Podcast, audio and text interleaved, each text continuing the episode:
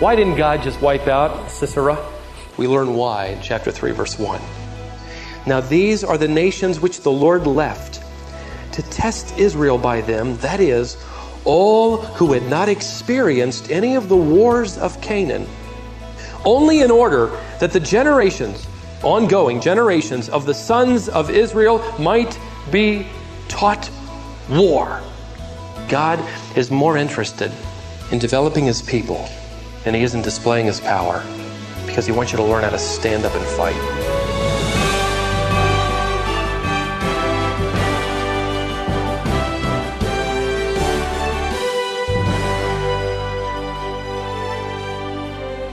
Today on Wisdom for the Heart, we continue Stephen Davey's Vintage Wisdom series from Judges. Do you know why God has given us armor to fight with? Because He wants believers to fight. God wants to teach us how to wage spiritual warfare. There's a fundamental principle in this. God is interested in developing His people and preparing us for what lies ahead. Maybe you feel like you've been knocked around by life's trials. God is trying to teach you how to get back up and to stand up by His grace and to fight. Stay with us to learn more in this message called Hooray for the Housewife. Samuel Clemens, otherwise known to us as uh, Mark Twain, uh, once gave this advice on uh, raising unruly children. I'm not suggesting for a moment that it was good advice, but here is what he said. He said, When your child becomes unruly, what you need to do is find a barrel and put them in it and find a lid and nail it shut and feed them through a little hole in the barrel. And then when they become a teenager, plug up the hole. Again, that isn't any suggestion for parenting. But you know, as I uh, recognize the natural bent in all of us to be uh, away from or removed from unruliness, whether it's a child or an adult, I'm amazed as I study the book of Judges because by now I'm expecting God to find a barrel and to find one big enough to house all of the Israelites who constantly lie to him, fail to follow him, and I expect him to nail a lid shut and, and maybe feed them through a hole. Because here we find them again. Would you look at chapter 4, verse 1? Then the sons of Israel again, it's like the writer says, oh, brother, again did evil. And some, many believe that uh, Samuel, by the way, wrote this book. Then the sons of Israel again did evil in the sight of the Lord after Ehud died. You remember him? And the Lord sold them into the hand of Jabin, king of Canaan, who reigned in Hazor, and the commander of the army was this well known man, Sisera, whose name brought terror to the Israelites who lived in Harosheth Hagoyim. And the sons of Israel cried to the Lord, for Sisera had 900 iron chariots, and he oppressed the sons of Israel severely for 20 years. So here we go again, this cycle. And instead of finding a barrel, as we would almost at this point like to see a little bit of the barrel technique, God raises up another judge, but he does it in a much more unique fashion. Because this time he doesn't raise up a judge who's, you know, left-handed, uh, a judge who takes on 600 Philistines with an ox goad, a judge like Othniel in our last discussion who, who comes from fighting stock, Caleb's family. This time, God raises up someone who will teach the nation the lesson that the battle is mine and it is up to me to protect you against things like iron chariots. He raises up a housewife named Deborah. Her friends probably called her Debbie, whose hobby was writing poetry. In fact, we were given the poem in chapter 5. Would you look at chapter 5, verse 7? That chapter is her poem following the victory God gave the army. And she describes herself very transparently. She says, The peasantry ceased. They ceased in Israel until I, Deborah, arose, until I arose a mother in Israel. Deborah, how are you qualified to lead millions of people? How are you qualified to be a judge? Well, God qualifies you, whether you are a housewife or an attorney. And He can choose and use whichever, by the way. But I'm just a mother in Israel. Now, we know very little about her. We're going to take a look, closer look in a moment, but let me give you four illustrations of Israel's situation at this particular juncture. I want you to turn to chapter 5, and I'm going to give you four illustrations briefly from her poem. Number one, we know the communication between the tribes was virtually non existent. We get that from verse 6, the second phrase. The highways were deserted and the travelers went by roundabout ways. They were so fearful they didn't hit the open roads. They traveled by night. And so we know the mail probably stopped. They were living uh, isolated from one another. Secondly, the cities were overcrowded and uprooted, or with uprooted and discouraged people. We get that from the first phrase of, of verse 7. That verse, it says, the peasantry ceased. They ceased in Israel. That is, there were no more peasants. They all had moved into the cities.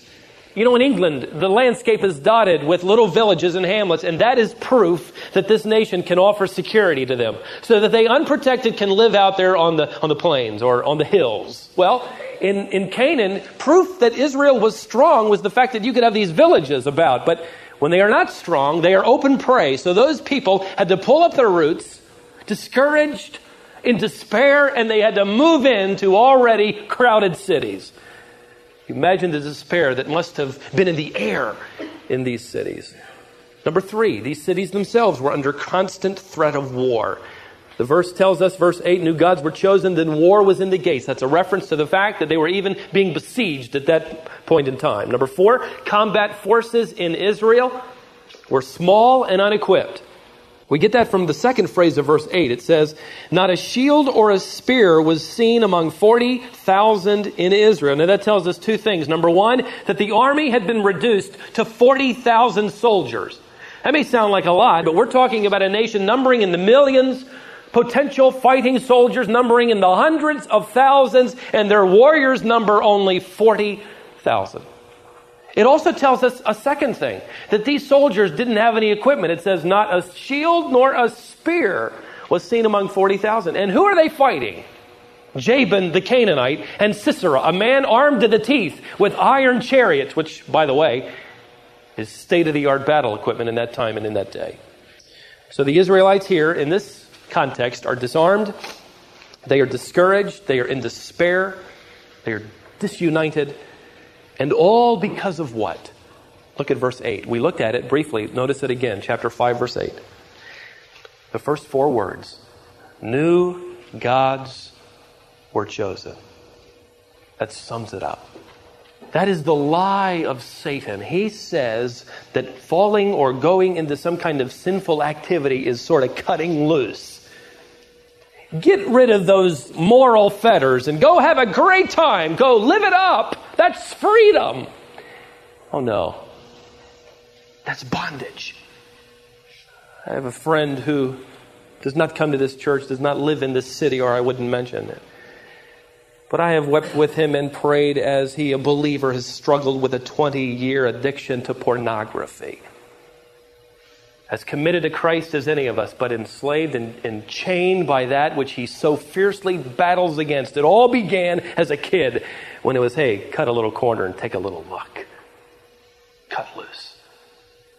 When you do that, as with any habit or sin, it enslaves your soul. And here's the nation, God's chosen people, frightened and terrorized by a man with 900 iron chariots. And who does God choose in this hopeless situation? A housewife. Now, if you'll go back to chapter 4, we're given what little we have of this interesting lady. Verses 4 and 5 tell us her husband's name, which I'm not going to try to pronounce, bless his heart. We know nothing about him. But his name is mentioned. And secondly, we know of her gift. She is called a prophetess. There are three prophetesses in the Old Testament Miriam, a gal named Huldah, and here Deborah receiving revelation from God. We're also told, thirdly, of her insight. It tells us in verse 5 that she would sit underneath a tree and she would judge. Literally, she would decide a case. This is probably the closest to our perception of what a judge is like in the, in the person of Deborah. She would sit and she had God given discernment, God given insight that this mom would decide cases among the tribes. That's what we know of her. Now, she chose or called on one occasion in this chapter a man by the name of Barak to come and lead the forces. We know even less about Barak. We don't know about his experience. We don't know about the conversation that took place between he and Deborah. We don't know about his battle plan. We don't know whether or not he took ROTC in college. We know absolutely nothing about this guy. But the command was given go fight Jabin. Okay? I'll go. Although his response is somewhat embarrassing, whoever this fella is. Look at chapter 4, verse 8. Then Barak said to Debbie, quote, If you will go with me, then I will go. What a general. But if you will not go with me, I will not go. Doesn't sound like a warrior. Sounds like a wimp. But Deborah responds probably by first patting him on his helmet, and then in verse 9 she says, I will surely go with you. There, there. Nevertheless, the honor shall not be yours on the journey that you are about to take, for the Lord will sell Sisera into the hands of a woman. And we're not going to get into that part, but we know the other woman's name, the other housewife's name was Jael. And Sisera flees, comes to her tent. She provides him sanctuary, and he falls asleep, and she drives a, a, a peg through his temple. And so he dies. Rather gruesome way to die, but that was Jael's way of handling that situation. What is recorded next in this text is the, the story of their success. There are reasons, according to Deborah's poem, that these people succeeded. I want to give you three of them, and you could study it on your own, and they just sort of pop up. They're implied in her poem. Let me give you the first one, and we'll take a look at the verses and imply it. Number one, the first reason these people succeed is that they volunteered without hesitation. By the way, this is the same reason that this church or your individual life will mean something for God in that you, without hesitation, when the call comes, say, Here am I, send me, without hesitation. Verse 10 tells us a little bit about that in chapter 4. Chapter 4, verse 10. And Barak called Zebulun and Naphtali together to Kadesh, and 10,000 men went up with him. Deborah also went up with him. In case you missed it, this verse tells us that 10,000 men volunteered on the spot. Two small tribes. Barak goes down. We're not sure what he says, but he says, Who will fight in my army? And 10,000 men say, We will, without any hesitation. Now, these three tribes, there are three that actually fought. Now, flip back over to chapter 5, verse 15. The first is Issachar. It says, And the princes of Issachar were with Deborah, as was Issachar, so was Barak. Into the valley, they rushed at his heels. I love that. Here's Barak leading the way, and here's this little tribe with a few unknown men who are rushing right behind Barak at his heels, saying, Let's go get him. That's volunteerism with a capital V. The next is a tribe called Zebulun, or the volunteers from Zebulun. Look at chapter 5, verse 18, the first phrase. Zebulun was a people who despised their lives even to death. Now, you might think initially that that means that they didn't care about themselves. What that actually is is a, an idiomatic way of saying that they were willing to die for the cause. God help us to have that spirit today. Tribe called Naphtali. Verse 18, the second phrase and Naphtali also on the high places of the field. That is, they were asking for the toughest spot in the battle. Barak, where's the fighting going to be the worst? We want to be there. Give us those places. What motivated these tribes to do something like this? Deborah tells us what their motive was in chapter 5, verse 31. Would you look there at that verse? And this should be our overarching motive as well for service.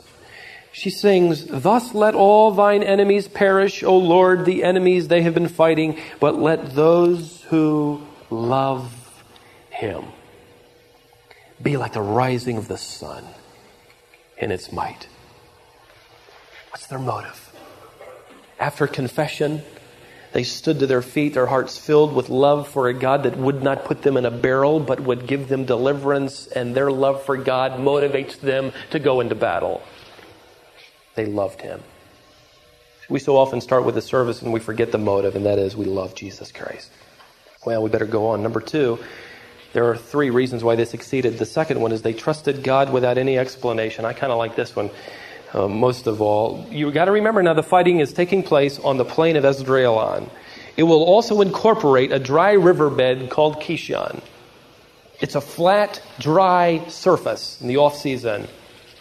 By the way, that is the perfect spot for iron chariots. That is the worst possible place for foot soldiers who are lightly armed. No explanation, but they said, oh, count us in. Now, I've got to go on a side trail here. It's planned, so it's really not a rabbit trail, but I've got to go over here for a moment because there are four tribes who would not fight. And Deborah mentions them in her poem, and I think there is a wealth of information within these four tribes who refused to fight. The first one, and I've given all four of these names, make them a little bit more contemporary to us. The first is the tribe of Reuben, and I'm calling them the January 1st tribe. You'll understand why as we read. Look at chapter 5, verse 15, the second phrase. Why did you sit among the sheepfolds? Deborah sings, laments, to hear the pipings for the flocks. Among the divisions of Reuben, there were great searchings of heart. Here is a tribe that had great searchings. They heard the news. They, there's the need for volunteers to battle. Oh, I'm going to think about it. And they thought about it. And they even made some resolutions. And I'm sure they were wonderful. But the resolutions were never translated into actions.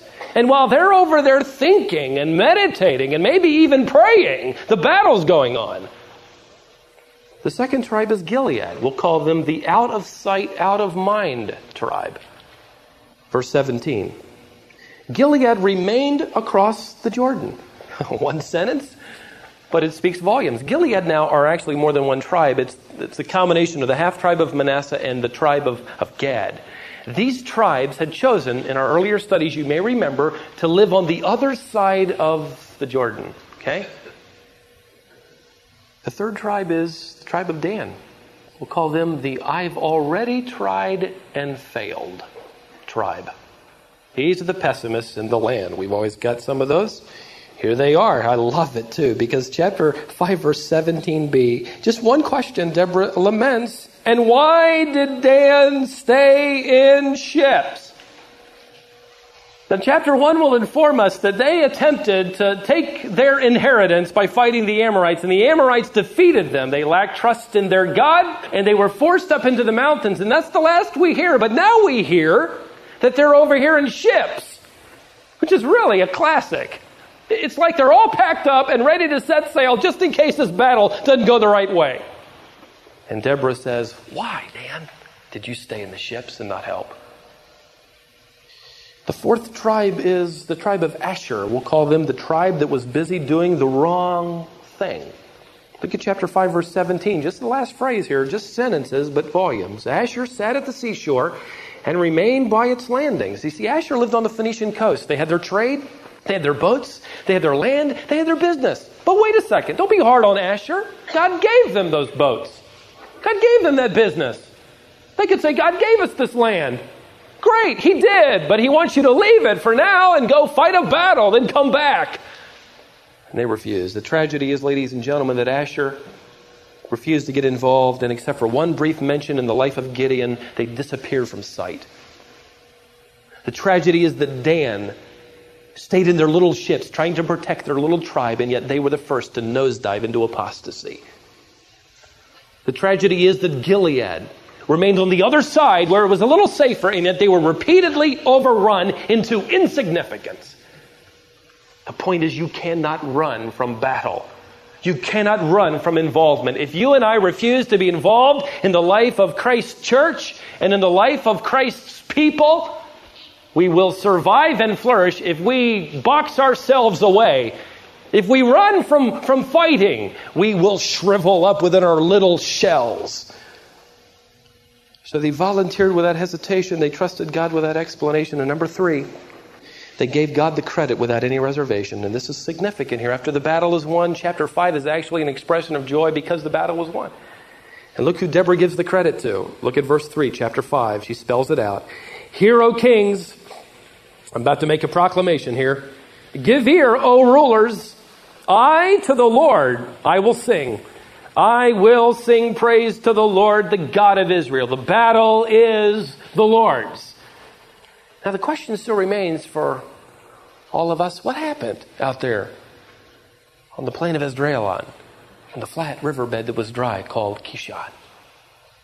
Well, we're really not told in chapter 4, other than the fact that it didn't go too well with Sisera, and he ended up with a peg through his head. But chapter 5 provides the answer. Look at verse 19. Here's Deborah's explanation. This is all we've got to go on, so look carefully. Verse 19, chapter 5. The kings came and fought. Then fought the kings of Canaan at Taanach near the waters of Megiddo. They took no plunder in silver. The stars fought from heaven. Supernatural intervention. From their courses, they fought against Sisera. How? Here it is. The torrent of Kishon swept them away. The ancient torrent, the torrent Kishon. Oh, my soul, march on with strength. In other words, ladies and gentlemen, at just the right moment, that dry riverbed began to experience either some kind of flash flood or more than likely rain. Josephus, a Jewish historian that lived during the time of Christ, talked about this particular battle. And he said that the stories that had come down through the generations of Jews was that at that very moment, as the battle was about to begin, it began to rain and hail and thunder. And that dry riverbed, which at one time was perfect for heavy iron chariots, now became the worst place in all the world. And guess who it's perfect for now? Lightly armed foot soldiers. Rob Roy writes of this particular area. Certain tracts of this plain's surface is like, with the addition of water, strong adhesive mud. Now, when horses pass over such places, they are often unable to pull out their feet if a horse's foot is buried in the mud long enough to allow the clay to close over it from above, he finds it extremely difficult to draw his leg out again, and he instantly changes his gait to a series of plunges with rapid, short, jerky steps, snorting and groaning all the while with terror and panting and steaming in the wildest excitement. What makes it even better, beloved, is the fact that the God of the Canaanites was Baal, and Baal was, in effect, the god of the storm. He was the one that caused the rain to fall. And here the rain came. And God kind of puts one little stroke up and says, I control the rain. That's your crummy little Baal. And the battle was won. Why didn't God just wipe out Sisera and Jabin and his iron chariots? We learn why in chapter 3, verse 1. Now these are the nations which the Lord left to test Israel by them, that is, all who had not experienced any of the wars of Canaan, only in order that the generations, ongoing generations of the sons of Israel might be taught war. Those who had not experienced it formally. You know why God left the enemies there? You know why He leaves enemies in your life? He wants to teach you how to fight. There's a fundamental principle here in that lesson of how to fight. God is more interested in developing his people than he is in displaying his power. So he lets you get up on that mountainside and he lets you take a good look at the iron chariots. And sometimes he even allows them to overcome your pitiful strength because you've trusted yourself to fall flat on your face, and there you are on the mat. God wants you to learn that too. Because He wants you to learn how to stand up and fight. There's a book that I have read some time ago that impacted me. It's a, called A View from the Zoo, written by Gary Richmond, a pastoral staff member at First Evangelical Free, where Chuck Swindoll pastors. He used to work for the LA Zoo and he's written stories of animals. And one fascinating one I'll never forget, he was talking about the day this mother giraffe was going to give birth, which he said was a fascinating experience that he'd never really seen. And so all the staff was there watching this take place. He says it's kind of unusual because mother giraffe delivers standing up, which means that that baby is going to fall seven or eight feet, which is kind of a shocking experience into the world. So they were all gathered around watching this whole thing take place, and there the baby drops and kind of looks around, and they're capable of, of managing and standing almost immediately. All of a sudden, the mother giraffe, boom, kicks that baby, and it rolls over and over and over. The keeper that was in charge said, This is typical. Because that baby has got to learn how to get up on its feet, and he must learn quickly. Because out in the wild, they are prey. So sure enough, that old little baby giraffe, you know, stretches its legs out and kind of gets on the front and then on the back, and it wobbles up to a stand, and everybody cheers. This little baby giraffe is standing up, and all of a sudden, boom! Mom kicks it off its feet. Rolls over and over, and Gary now is saying, "Okay, time to intervene here." No, no, no, no, no, no, no. He said that's typical. You know why? Because that mother wants that baby to remember how it got up. Perhaps you're flat on the mat, and God is trying to teach you, if you'll just be willing to fight, how by His grace to get back up and to stand up and to fight. And if you will, He has His own providences designed and His own strategies laid out so that He will take care of iron chariots and generals like Sisera who can be taken care of by a little housewife in a tent called Jael. Never forget that the battle is always the Lord's.